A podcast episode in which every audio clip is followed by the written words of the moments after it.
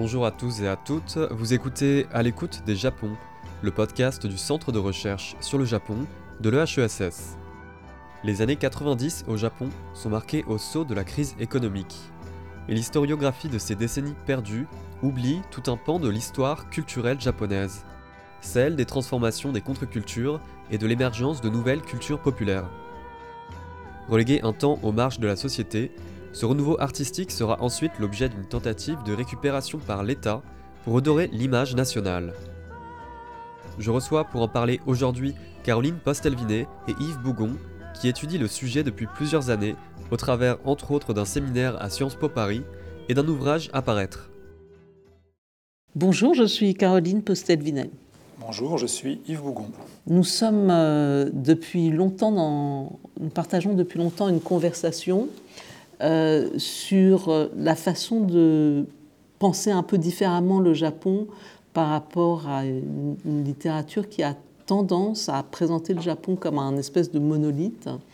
C'est une conversation qu'on a commencé vraiment il y a longtemps, dans les années 90. Nous avions contribué à la revue Critique internationale, qui est la revue du Centre de recherche internationale de Sciences Po, euh, et où on essayait de décentrer le Japon de deux façons, à la fois en, en, montrant la diversité territoriale et d'autre part en en montrant son ancrage euh, en Asie, ce qui ne se faisait pas beaucoup à l'époque, parce qu'on avait l'intention, on approchait le, Japon comme un pays un peu ovni, euh, ni, asiatique, ni, occidental.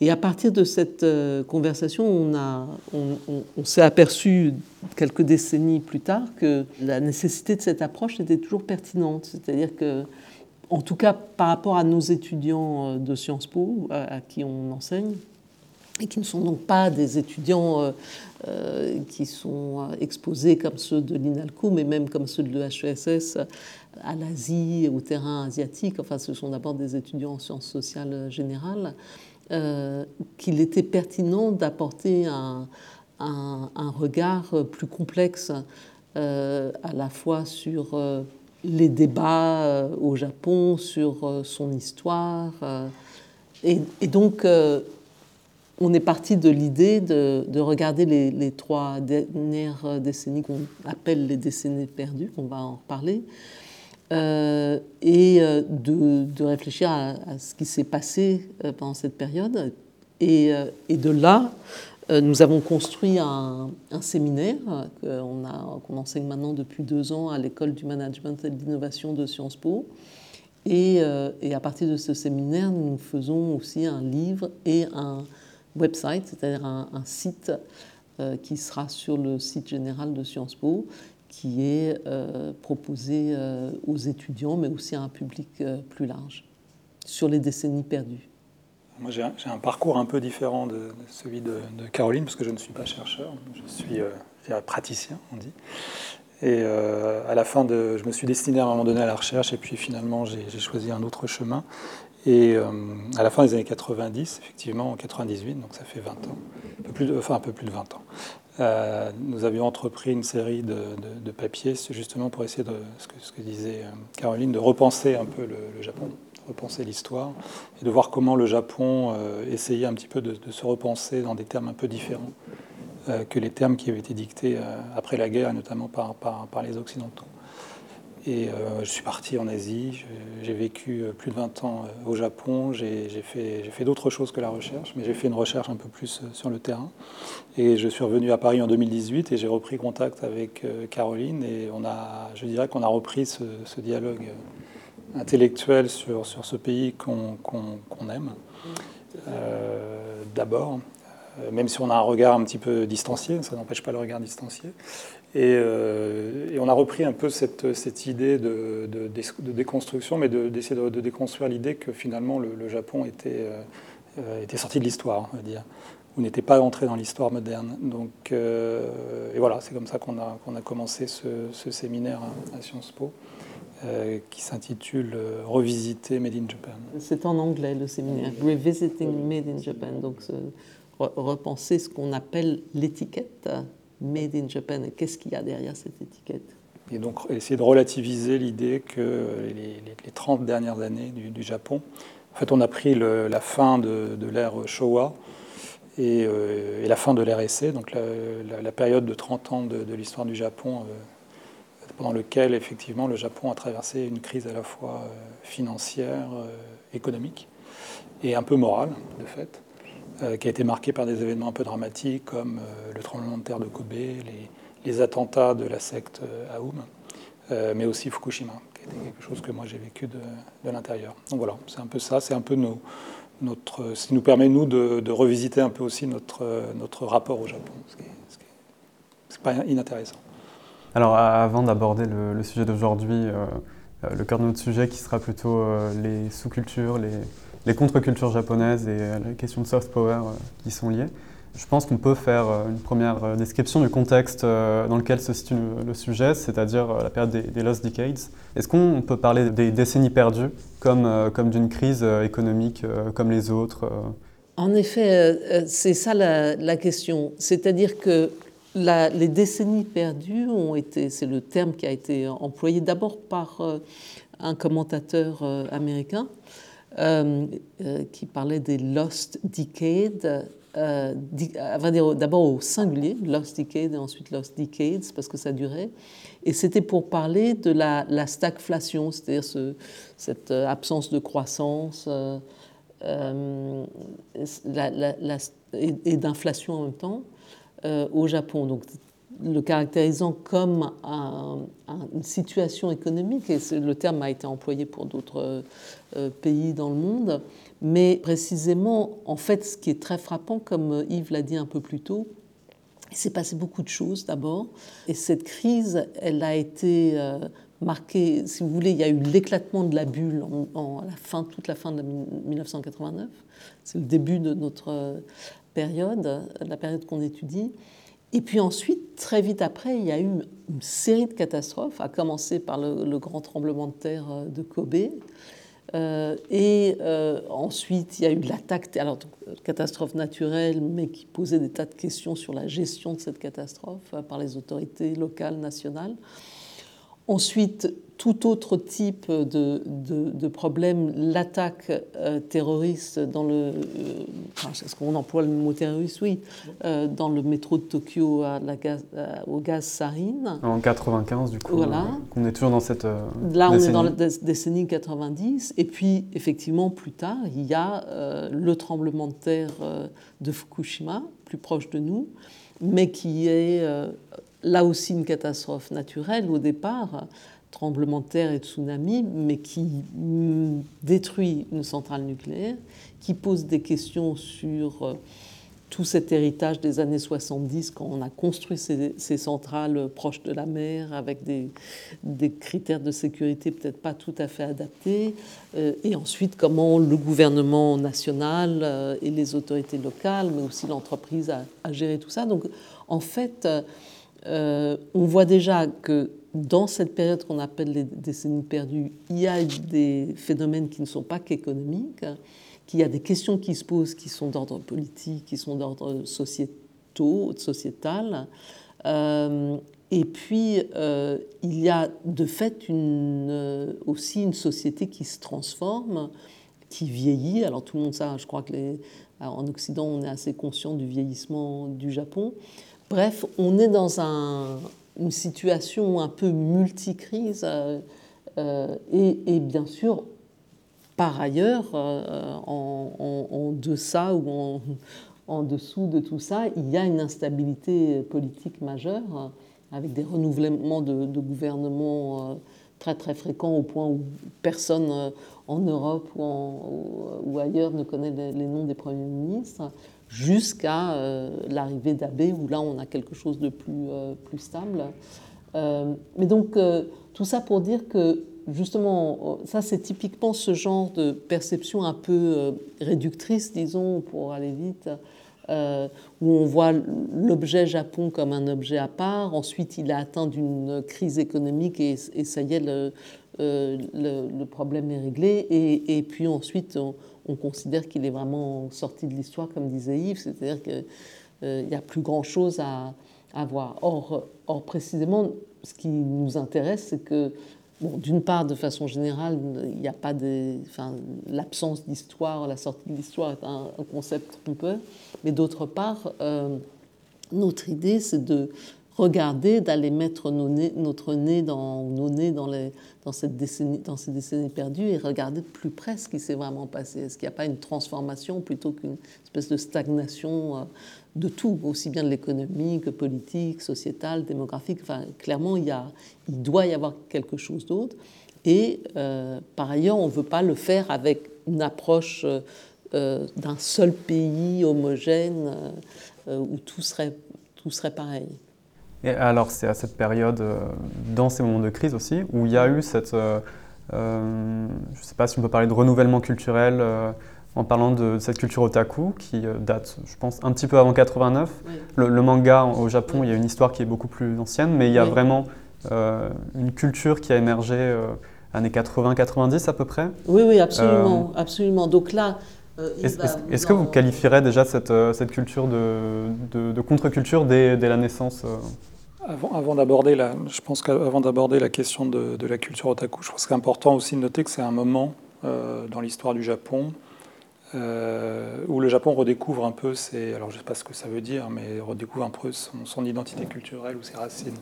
Donc il y a un retour euh, sur les, valeurs culturelles japonaises, donc y a, ce qui n'était pas forcément le cas si, vous regardez l'histoire du Japon de la fin de la guerre, de 45-46, euh, jusqu'on va dire des années, début des années 80, euh, le, Japon et l'espace japonais est saturé par euh, l'importation culturelle américaine et européenne. Enfin, européenne aussi, un peu moins, mais surtout américaine. Et on voit, mais ça on l'a vécu, Caroline et moi, on l'a vécu au Japon, on voit réapparaître des référents culturels japonais. Ce qui n'avait pas été, ce qui était moins le cas, euh, on va dire, pendant la période de l'après-guerre, jusque dans la période de forte croissance et jusque, on va dire, dans les années 80.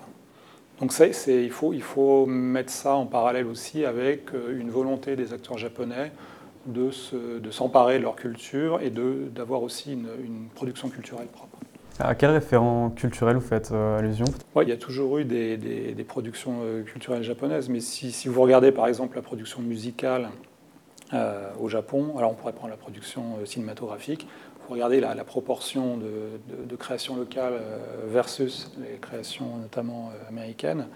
vous voyez de, de, plus en plus le public jeune qui va plutôt vers des productions japonaises. Vous avez l'émergence de la J-pop par exemple. vous voyez apparaître aussi des figures qui sont des figures culturelles dans la musique, dans le cinéma, etc. Euh, au Japon qui vont ensuite devenir aussi des, figures, culturelles à l'étranger, ce qui n'était pas le cas avant. Donc euh, je dirais qu'il y, a aussi cette redécouverte, peut-être avec... alors est-ce que c'est lié à la crise ou pas, je ne sais pas. Mais il y a aussi euh, à un moment donné cette, période où il y a une créativité, on voit réapparaître une, créativité au Japon qui, se produit par des productions culturelles et donc un pan, un volet et la culture euh, que, l'on appelle otaku. Alors la culture otaku, elle est beaucoup plus ancienne évidemment. Euh, elle est liée à la culture du, manga, des animés, ce qu'on appelle les animés, ce sont les dessins, les dessins animés japonais, euh, qui, ne démarrent pas dans les années 80-90. Hein. C'est dès la fin des années 50.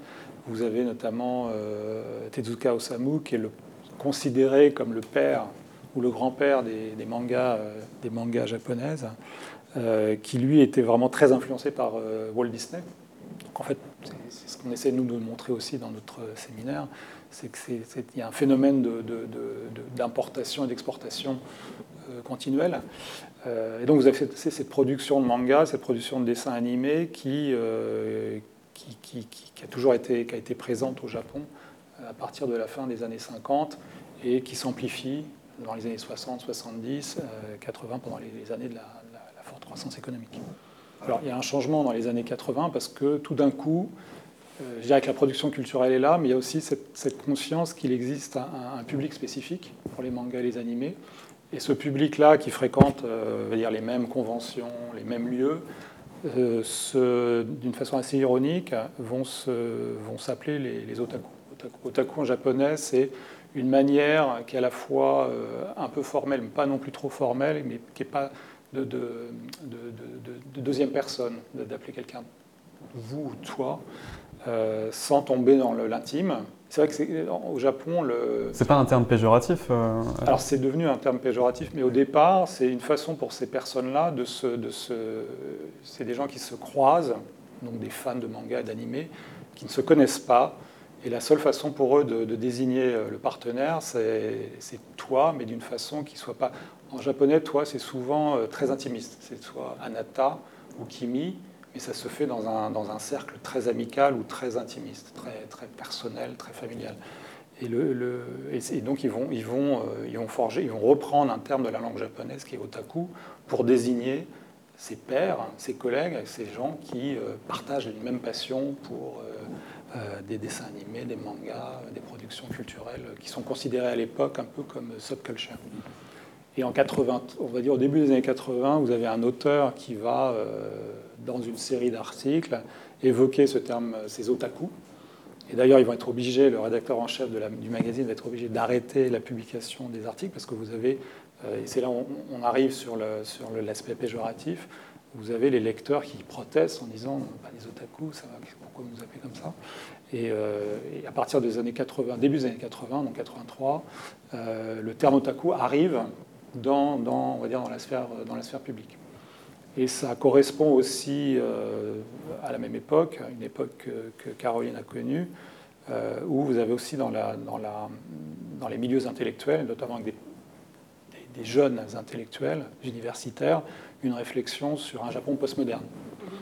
Donc, euh, quelqu'un, une figure qu'on a un peu oubliée euh, chez nous, qui s'appelle Asada Akira, qui était le penseur postmoderne du Japon de ces années-là, qui était influencé évidemment par les, des, penseurs euh, français. Postmoderne, est-ce que vous pouvez un peu... Les, Derrida, les, Derrida, les Deleuze, Voilà, ça, tout Gattari, enfin toute cette, euh, toute cette tendance, euh, toute cette tendance littéraire slash philosophique, euh, toute l'école française qui a, qui, qui a des, enfin, qui s'est circulée partout aux États-Unis bien sûr, mais au Japon également. dans, dans, un contexte où vous avez et donc cette culture otaku va commencer à être aussi analysée par une partie de des intellectuels japonais, justement sur cette idée que, le Japon est en train d'inventer quelque chose de nouveau.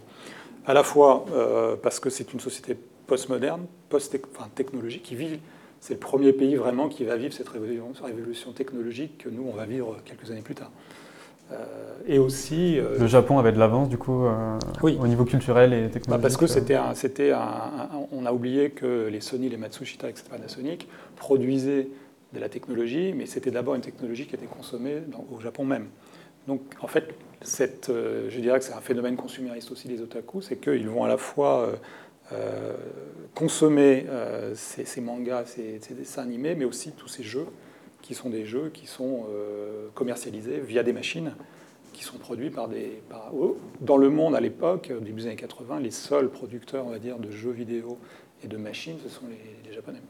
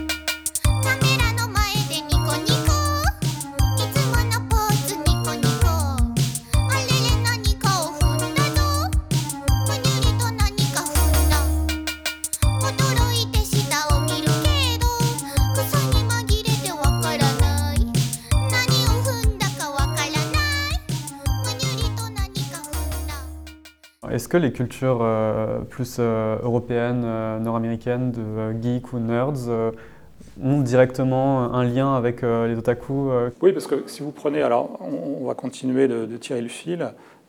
vous avez en les années 80 sont à mon avis importantes parce que vous avez évidemment, par exemple, moi ça m'a marqué parce que j'étais jeune et que je l'ai lu, mais c'est aussi un dessin animé et que c'est un manga, c'est Akira, Otomo, qui se passe dans un Japon euh, qui est le Japon d'aujourd'hui en fait, mais qui est un Japon post-apocalyptique, post cyberpunk. Voilà, euh. Et le cyberpunk évidemment a été emprunté à la culture euh, américaine. Disons qu'il y, y, a des liens, il y a des liens très forts entre la, culture otaku. Enfin, le, le, mangaka Tezuka a été, a été influencé par Disney par exemple. Et Disney a été aussi influencé par lui. Donc c'est aussi un peu ce qu'on essaie de montrer dans notre séminaire, c'est qu'il ne faut pas essayer d'isoler comme ça un phénomène tout d'un coup japonais qui serait euh, apparu comme ça. Euh, euh, c'est une génération spontanée, pas du tout.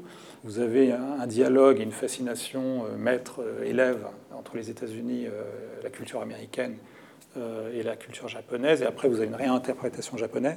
Et ce qui est intéressant aujourd'hui, c'est que ça repart du côté japonais pour aller, pour être réexporté en Europe et aux États-Unis. Donc cette culture geek nerds, je veux dire, c'est un, aller-retour en fait, ce sont des allers-retours. Mais c'est un peu notre ligne, notre ligne directrice de se dire finalement le Japon c'est pas un pays qui est en retard et qui est en train de rattraper euh, l'Occident, c'est en fait une sorte de laboratoire des phénomènes sociaux euh, qui, qui, vont se produire chez nous à un moment donné. Alors c'est pas forcément il y, a, cette crise démographique effectivement qui, est importante pour analyser le Japon aujourd'hui, qui peut aussi arriver chez nous. Mais euh, ce, Japon laboratoire, on le retrouve vraiment dans ce, rapport à la technologie euh, et, l'influence que ça a eu sur toute une génération de Japonais et qui aujourd'hui, nous, ce qui nous a frappé dans, le profil de, des élèves de notre séminaire, c'est comment aussi cette influence, elle se fait sur les générations, les jeunes générations euh, occidentales. C'est plus, simplement un phénomène japonais, c'est un phénomène global en fait. Et le, côté, euh, je veux dire, le côté négatif d'Otaku existe il y, a, il y a toujours ces deux, aspects. Hein. parce qu'il y a eu un, justement au moment des années 80 où, on, commence à, apparaître ce, terme, ce concept d'otaku. Euh, vous avez un fait divers très connu qui, a, beaucoup marqué le Japon en 80, 89, je crois, oui de, Miyazaki Tsutomu. Vous avez euh, un serial killer, en fait, un, meurtrier de masse qui, qui, assassine, qui assassine quatre, fillettes. Et euh, la presse, les médias japonais vont s'emparer de l'affaire en disant que c'est parce qu'il il était tout seul chez lui, euh, il était nourri de mangas et de dessins animés, notamment pornographiques. Et donc la presse va tout de suite, les médias vont tout de suite faire le lien entre la consommation, l'influence des mangas et des dessins animés et son comportement criminel. Alors, c'est pas forcément automatique, pas, parce que sinon on aurait des, on aurait des millions de, serial killers dans, les rues.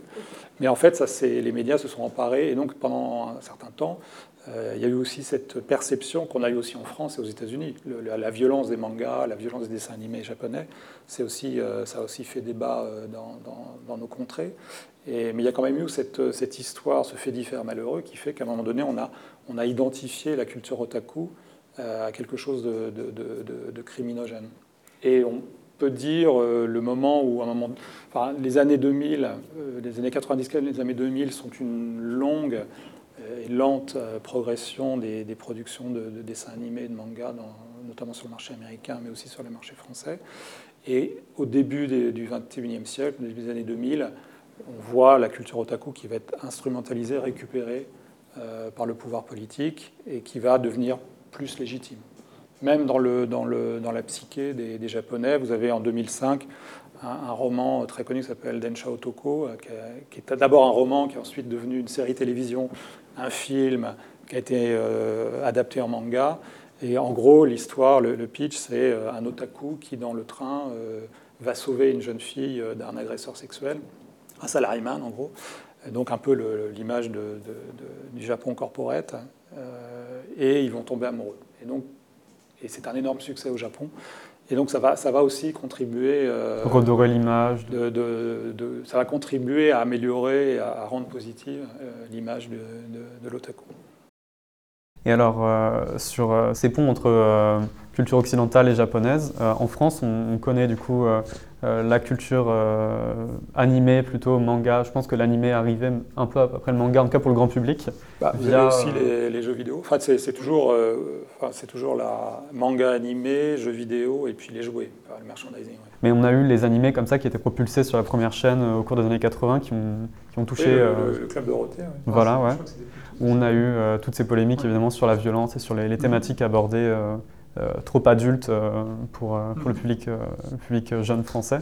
Est-ce que c'est une initiative des producteurs français d'être partis à la recherche de, de ces productions japonaises? Comment est-ce que ce pont s'est fait entre, entre la première chaîne et le, Japon? Au départ, en fait, c'est ce qui s'est passé aussi aux États-Unis. Hein. Euh, aux États-Unis, c'est 77, euh, où vous avez une, petite maison de production euh, de, Kyoto, d'ailleurs. Donc ça s'est passé. Ce qui est intéressant de voir, c'est que ça s'est d'abord passé à la marge.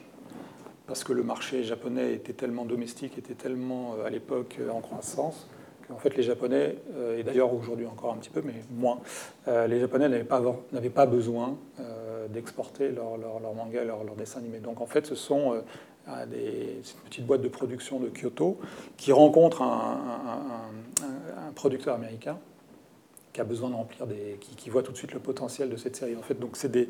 Je dirais que c'est pas, pas quelque chose qui est décidé au top-down.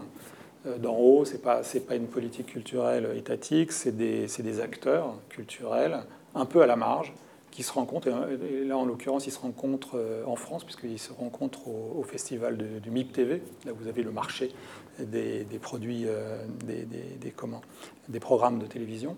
Et le, ce, ce, ce, producteur américain voit tout de suite l'intérêt d'importer et d'adapter une, série, une série euh, euh, japonaise. Alors, c'est pas de l'animé, je ne sais pas si vous vous souvenez, ça s'appelle euh, Battle of the Planets, mais c'est des. Je sais pas comment on dit d'ailleurs, c'est des, c'est des petits. C'est des séries TV en fait. C'est pas, pas du manga. Filmé donc avec des acteurs. exactement. Euh, ce qu'on a eu aussi en France, hein, il y avait, il y avait ces, séries-là aussi. Et, dans les, donc à la fin des années 70, euh, ce producteur américain commence à, distribuer sur des, sur des, des networks euh, ces programmes japonais qui sont d'ailleurs adaptés. Il les adapte beaucoup aux Américains. Et finalement, ça, ça fonctionne. Et en France, il faut attendre en fait fin des années 80, début des fin des années 70, début des années 80 avec le club Dorothée. Et, le, fait est que en fait, euh, c'était euh, des programmes qui n'étaient pas chers. En fait. Donc euh, c'est aussi, c'est pas simplement, enfin c'est aussi à un moment donné une réalité de marché qui fait que par rapport à d'autres programmes, les, programmes japonais de cette époque étaient, étaient moins chers. Parmi ces productions euh, japonaises qui, ont, qui sont euh, passées euh, aux antennes nord-américaines, aux antennes françaises, est-ce qu'on a eu une adaptation du côté japonais pour faire des œuvres destinées à un public non plus uniquement japonais, mais plus largement mondial ou occidental ah, Ça, c'est le, le côté assez intéressant et intrigant de, de l'histoire, c'est qu'en fait, ça ce, ce, phénomène de, du succès mondial, des, enfin succès mondial, pas forcément sur l'ensemble des marchés, mais sur des gros marchés comme la France et les États-Unis, a pris un petit peu tous les acteurs japonais euh, par surprise. En fait, personne n'avait prévu, euh, que ce soit les acteurs institutionnels, donc l'État, euh, ou les acteurs privés, les, grosses maisons de production, genre la Toei. ils pas, pour eux, c'était totalement inattendu. Et même encore aujourd'hui, hein, c'est pas, alors je ne sais pas à quoi c'est dû, mais il y, a un changement progressif des mentalités. Mais ce n'est pas du tout la même chose que, par exemple, si vous prenez les, grosses, les, grosses, sociétés de distribution, de production euh, Hollywood, vous avez dès le départ une ambition de développer des blockbusters sur l'ensemble, euh, enfin, même en, termes de, contrôle des, droits intellectuels, de IP. Au Japon, ce n'est pas du tout comme ça. Donc, euh, on dirait, je dirais que c'est plutôt de la découverte progressive et une prise de conscience assez lente quand même que finalement, euh, des produits euh, japonais peuvent avoir un intérêt pour, euh, pour des, audiences non japonaises. Mais même aujourd'hui, si vous prenez les, les, blockbusters japonais qui, qui, ont du succès à l'étranger, il reste quand même, au départ, ça reste quand même produit par des Japonais pour une, pour une audience japonaise. Donc il n'y a pas encore, je vois pas.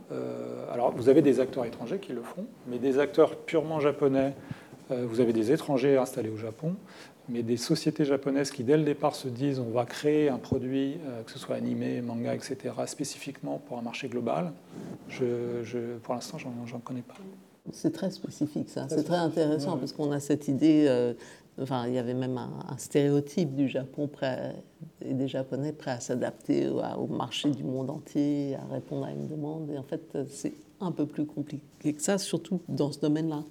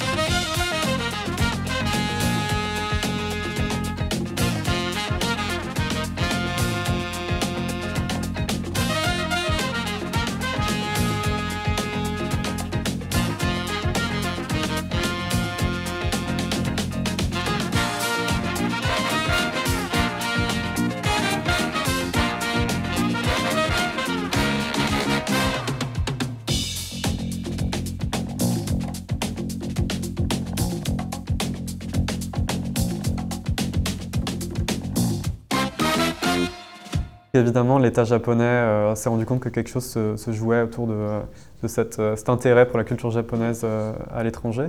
et pour capitaliser là-dessus, on a eu une stratégie qui a émergé cette fois dans un phénomène qui vient du haut vers le bas, donc on n'est plus dans une culture populaire qui, qui, prend ensuite toute la société. C'est le Cool Japan. Qu'est-ce que c'est exactement cette stratégie? Oui, alors il faut peut-être remettre les choses un tout petit peu dans un contexte un peu plus général, à savoir que le Japon, euh, en fait, euh, alors là, on parle du Japon, on parle du gouvernement japonais, de l'État japonais. Donc, euh, les autorités font ce qui se fait dans beaucoup de pays, et notamment dans les démocraties, à peu près au, même moment, depuis un certain temps, comme la Grande-Bretagne, l'Espagne, la France, à savoir de faire de la diplomatie culturelle d'un nouveau type qui est de pas simplement euh, essayer de faire connaître ses produits culturels à l'étranger, comme les États-Unis l'ont beaucoup fait euh, après la guerre et dans un contexte euh, de guerre froide, on va y revenir plus tard, mais l'idée de, de, faire de son pays, et même du nom de son pays, un logo, hein, ce qu'on appelle un branding, c'est ce qu'on appelle aussi du nation branding, c'est-à-dire vraiment de, de, faire de sa nation un branding, une, marque.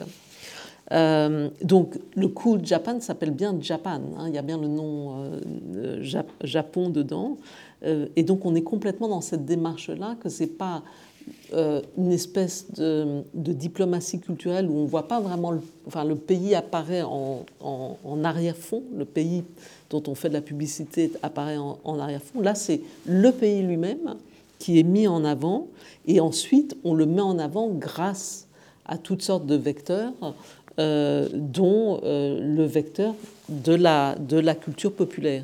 Donc on est dans du soft power ensemble On est dans du soft power d'un certain type, absolument.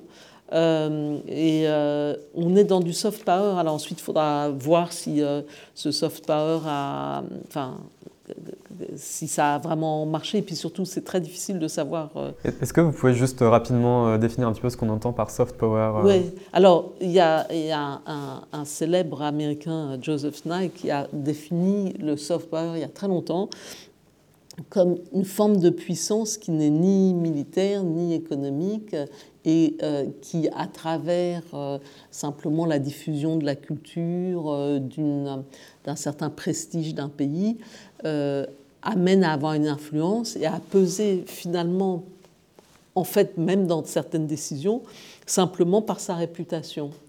Et, euh, par exemple, ben, ça, peut, mine de rien, alors c'est très très difficile hein, de, mesurer l'impact réel du soft power, mais par exemple, si vous avez une bonne image, ben, par exemple, quand euh, ça, ça va paraître peut-être, c'est peut-être déplacé d'en parler dans ce contexte, mais quand Emmanuel Macron a été élu la première fois en 2017, il y a eu, parce que ça se passait à un moment où Donald Trump était aux États-Unis, pour les étudiants internationaux, ça a fait un appel d'air d'étudiants qui auraient été plutôt étudiés aux États-Unis qui sont venus en France. Et vraiment, il y a eu une augmentation des, euh, demandes d'étudiants internationaux euh, à ce moment-là. Donc, ça a été un, espèce d'effet de, power. Je ne suis pas en train de dire qu'il faut voter Macron ou quoi. Hein. Mon, propos est très neutre de ce point de vue-là. Mais de fait, euh, dans, un contexte où l'Amérique avait plus mauvaise réputation parce que Donald Trump s'était retiré de l'accord sur le climat, qu'il avait fait ceci, cela, euh, il y a eu un certain prestige des États-Unis qui s'est effrité et qui, ben voilà, ça a un impact sur la, mobilité des étudiants, ça a un impact sur le tourisme, mais ça peut même avoir un impact dans des négociations internationales. C'est un pays à meilleure réputation qu'un autre. Mais tout ça, alors à part certains chiffres très pratiques comme le tourisme, euh, le reste a relativement intangible. Hein. C'est encore une fois les effets de réputation par définition. Mais euh, donc le, Japon, dans ce sens-là, n'a pas, euh, n'a pas inventé quoi que ce soit, puisque encore une fois le terme a été caractérisé depuis maintenant pas mal de décennies par Joseph Nye, mais euh, s'est lancé dans cette nouvelle forme d'acquisition du soft power. Et surtout, là, on a euh, des acteurs euh, étatiques. Euh, je pense à, notamment à Abe Shinzo qui a établi une stratégie pour tenter une diffusion de ce soft power, une utilisation par l'État japonais, donc, à travers cette stratégie, par exemple, de, rebranding de, nouvelles marques japonaises. Donc. Oui, oui, oui, tout à fait. Alors là, il y a un vrai, un, vrai moment, un, un, espèce de tournant, parce que Abe Shinzo euh, donc le Premier ministre Abe euh, arrive sur la scène japonaise après plusieurs décennies dites de décennies perdues.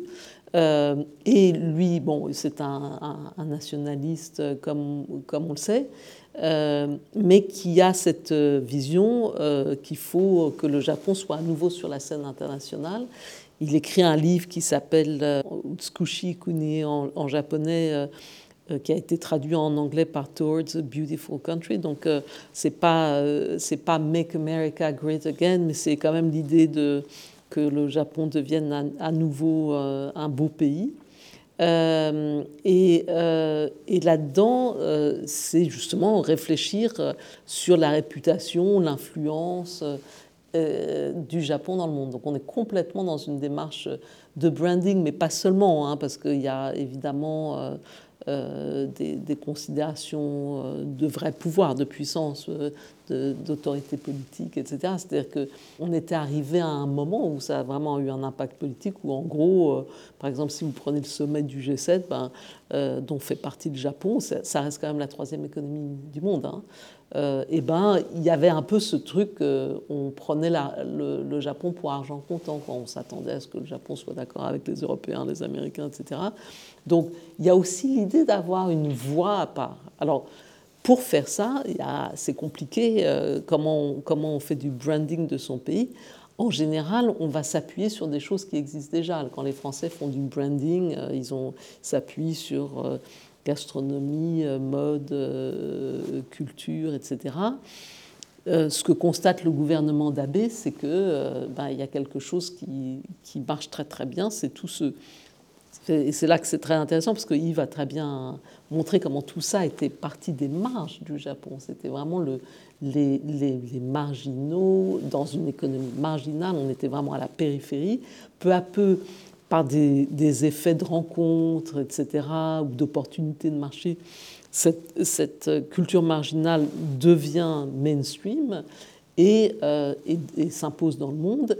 Et donc, euh, le gouvernement d'Abbé arrive 20 ans plus tard, en fait, et va euh, essayer de mettre en enfin, de, favoriser avec de l'argent.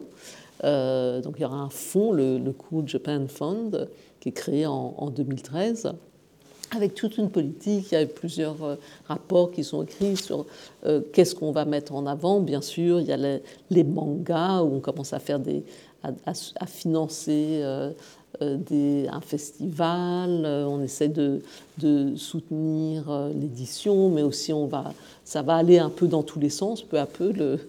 C'est-à-dire que ça commence par la culture populaire, puis ensuite ça va commencer à tout ce qui est japonais, qui a une certaine euh, écho. voilà, dans les, dans les pays euh, occidentaux, et pas seulement occidentaux, hein, parce que ce sera aussi en Corée, ce sera aussi en Asie du Sud-Est. Mais bon, bien sûr, les, les, les, pays occidentaux sont, sont tout à fait visés.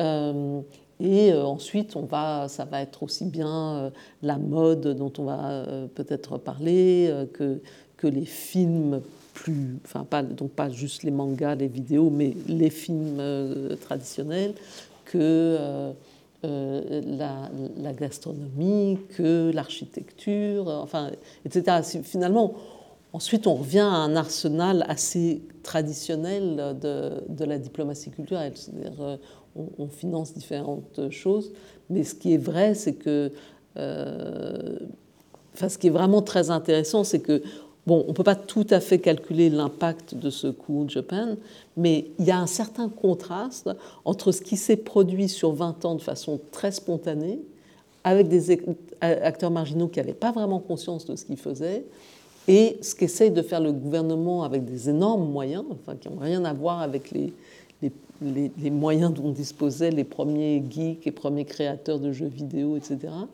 Euh, à quelque chose dont on peut se poser la question, et, il y a eu finalement pas mal de critiques de, ce coup euh, Japan euh, funding et, cette stratégie, parce que c'est beaucoup d'argent pour un résultat qui n'est pas toujours évident. Quoi.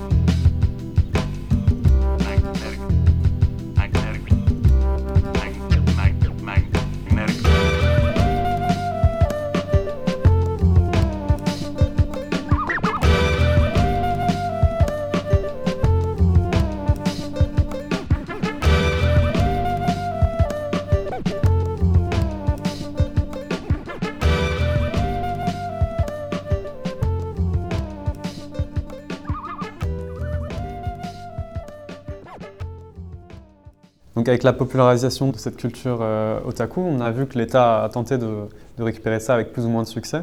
Et on a eu du coup l'émergence d'acteurs, euh, vous l'avez dit, un peu clés qui, euh, sortent cette culture otaku de, de la contre-culture pour en faire réellement une, culture populaire. On a parmi ces, figures en Occident qui sont très connues, c'est Shigeru Miyamoto et Nintendo et Hayao Miyazaki avec le, studio Ghibli. Comment qualifier le rôle de ces acteurs dans cette, émergence de la culture populaire Et je crois qu'il y, a un autre exemple aussi assez, assez important sur ces acteurs, c'est la, street fashion japonaise.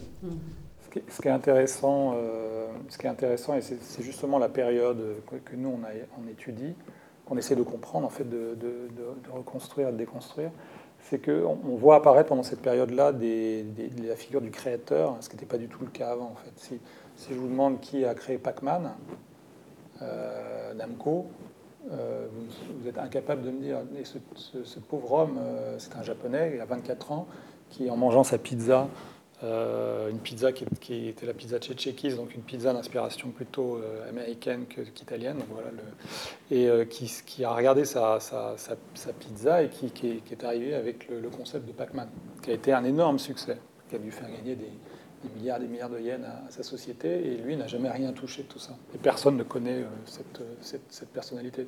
Donc en fait, c'est par exemple Miyamoto Shigeru, Super Mario, Miyazaki Hayao, qui est encore un autre personnage, ont vraiment, je pense, c'est vraiment des, personnalités, euh, ce, focus sur la, personnalité, c'est vraiment ça date des années post-bulle.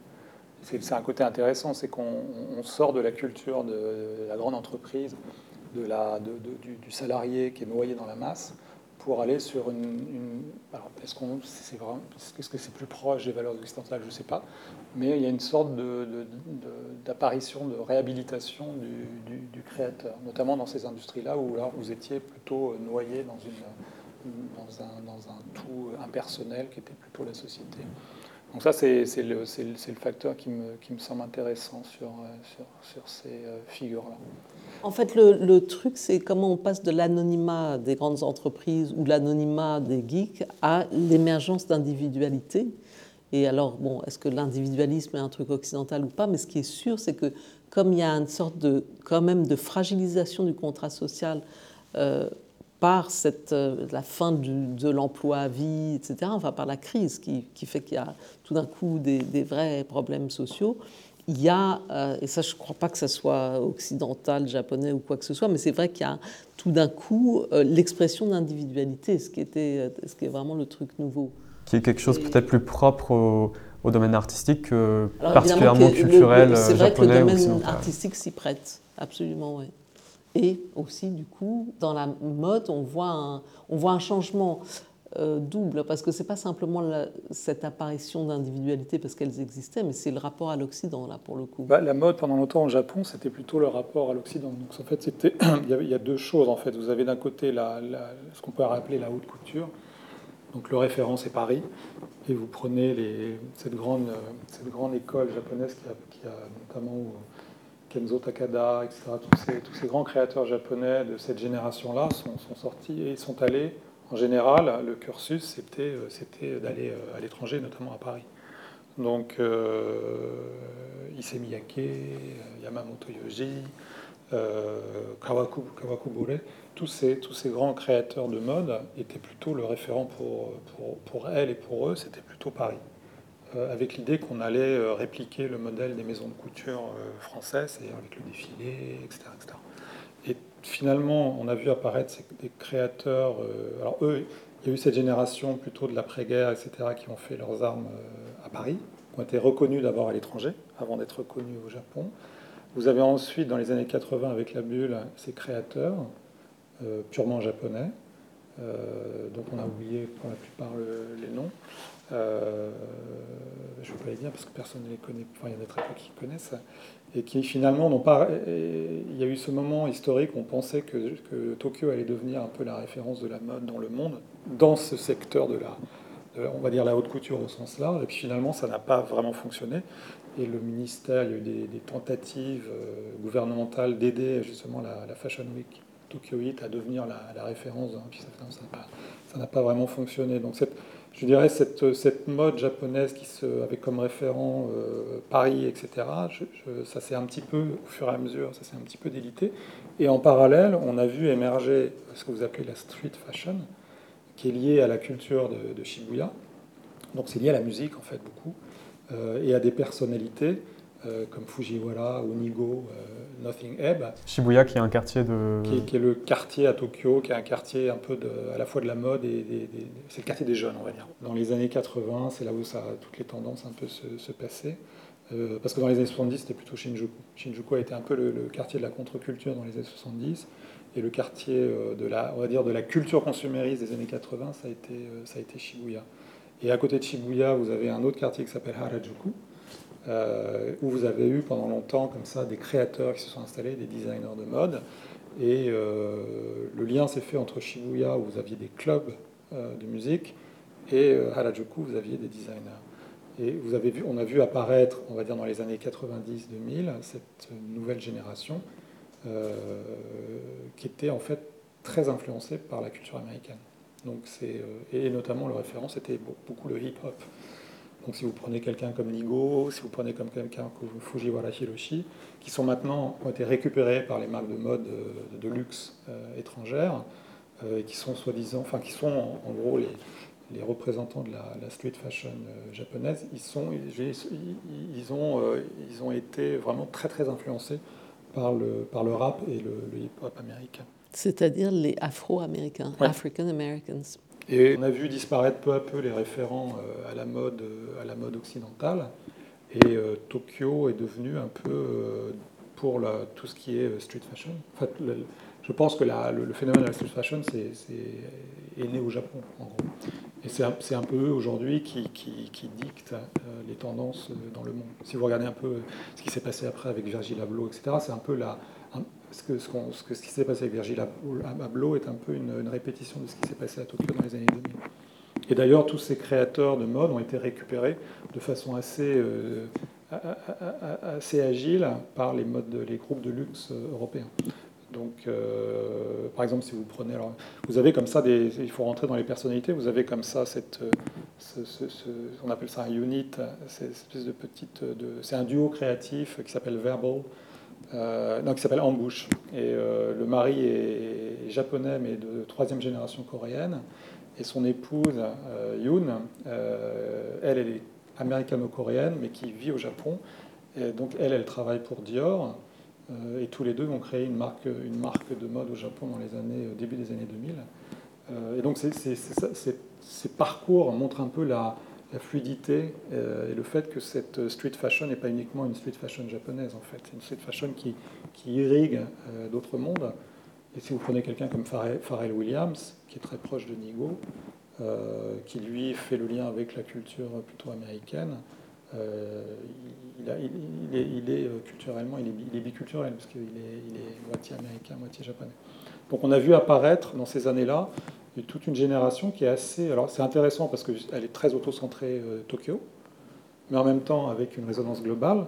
Et ce qui me paraît intéressant pour nous dans, notre, dans l'étude du Japon des 30 dernières années, c'est que c'est aussi une diversité sociale et ethnique. C'est pas, c'est pas le, c'est des, des, des, créateurs, des designers qui ont des, parcours euh, qui sont assez, assez, assez, assez intéressants. Et très international du coup.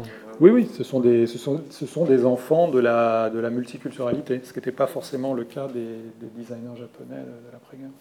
Ou en tout cas, c'est un autre étranger. C'est-à-dire que on était dans, dans des espèces de tête-à-tête euh, Japon, États-Unis, blanc, Japon, Europe, euh, blanc aussi, bien sûr.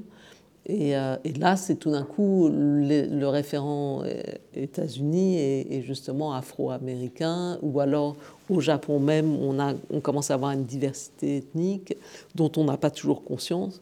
Et, ça, c'est une des choses qui, euh, qui, ressort et qui, pour nous, est, une vraie remise en cause de, l'idée de, décennies perdues, parce que en fait, toute cette ouverture ethnique, quand on parle du Japon homogène, du Japon euh, euh, japonais, etc., en fait, on voit plein de, craquelures partout et, de, des craquelures par lesquelles euh, diffusent énormément de, rencontres, de circulation, d'échanges, etc., et, qui se traduit par des, des, mélanges ethniques dont on ne concevait pas, quoi, dont on, en, enfin, si, ça existait, bien sûr, depuis la, présence de sept, ans, cette année d'occupation américaine au Japon, ça a créé euh, une, certaine mixité, mais c'était seulement ça dont on parlait. Or, aujourd'hui, il y a vraiment, quand on parle de mixité ethnique, on a, on a vraiment tous ces, toutes ces lignes-là qui sont en train de bouger sans qu'on vraiment complètement compte.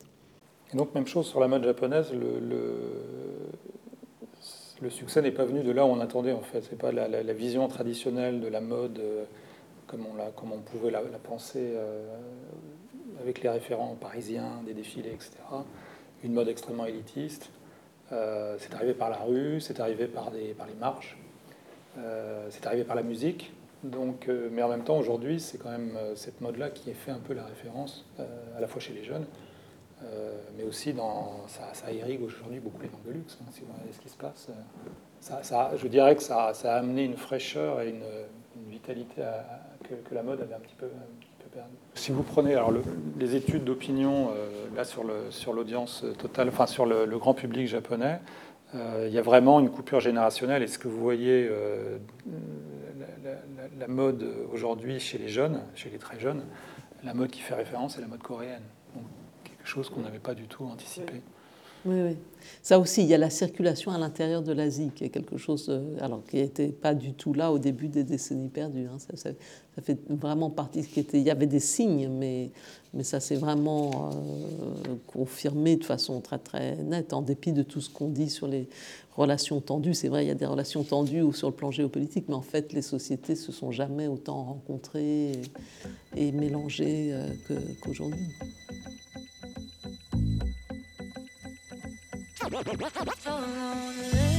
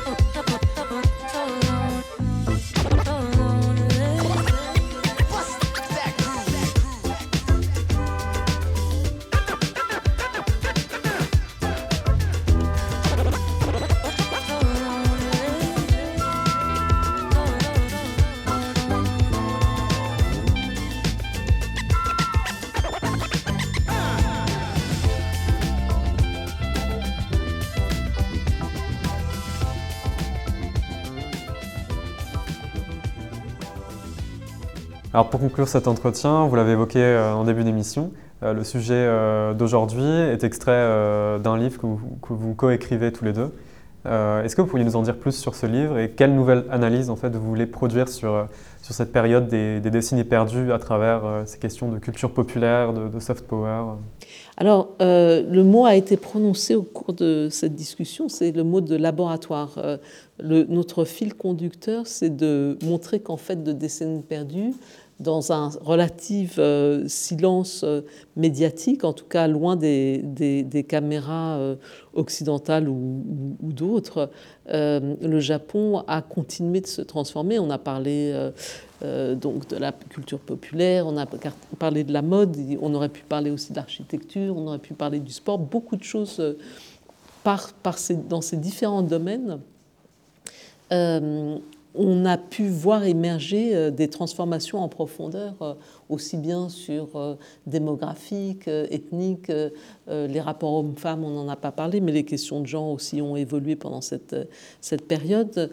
Et, la façon dont le Japon s'est positionné dans le monde, au lieu d'être une ovni, effectivement, était à part et, identifiable, est devenue une présence beaucoup plus euh, diffuse et euh, mais tout à fait euh, transformatrice. Donc ça, c'est vraiment le, sujet. Alors, c'est le livre qui sera extrait du, de notre séminaire. On, procède de façon comme ça incrémentale.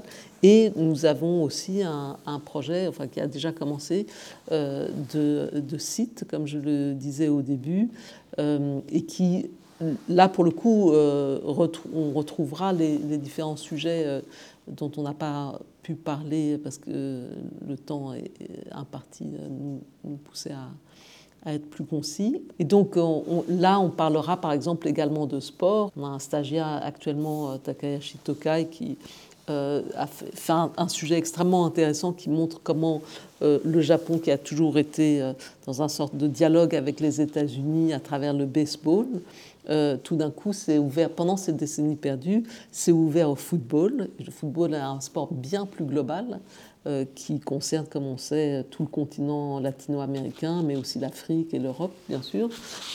et que à travers le sport, comme on sait, il y a beaucoup de questions sociétales, éthiques qui se posent, qui sont souvent posées, parce que c'est une énorme plateforme une espèce de caisse de résonance incroyable.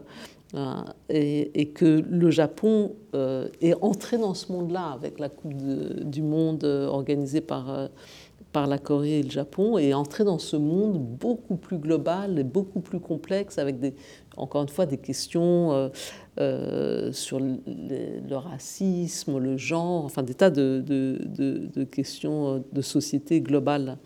Euh, donc ça, ce sera aussi sur le site. Donc voilà, en gros, c'est un peu ça le sujet, c'est de, montrer euh, un lieu où, euh, on expérimente, on transforme, on est confronté à des, défis et on essaye d'y répondre. Enfin, je pense en particulier au vieillissement de la population, qui est un sujet qui va bientôt concerner l'Europe, qui est sur le point de concerner la Chine. Euh, je crois que c'est ça qu'on peut dire sur le livre et sur le site. Et que par ailleurs, ce qu'on veut faire aussi, alors ça, on n'en a pas parlé au, début, mais euh, on veut s'inscrire dans, euh, un débat plus grand, enfin, ou en tout cas une, réflexion plus grande sur le Japon, qui est la japonologie française. Et, et là, enfin, on ne prétend pas s'en dégager du tout, au contraire, on en est, on en est tout à fait euh, euh, tributaire.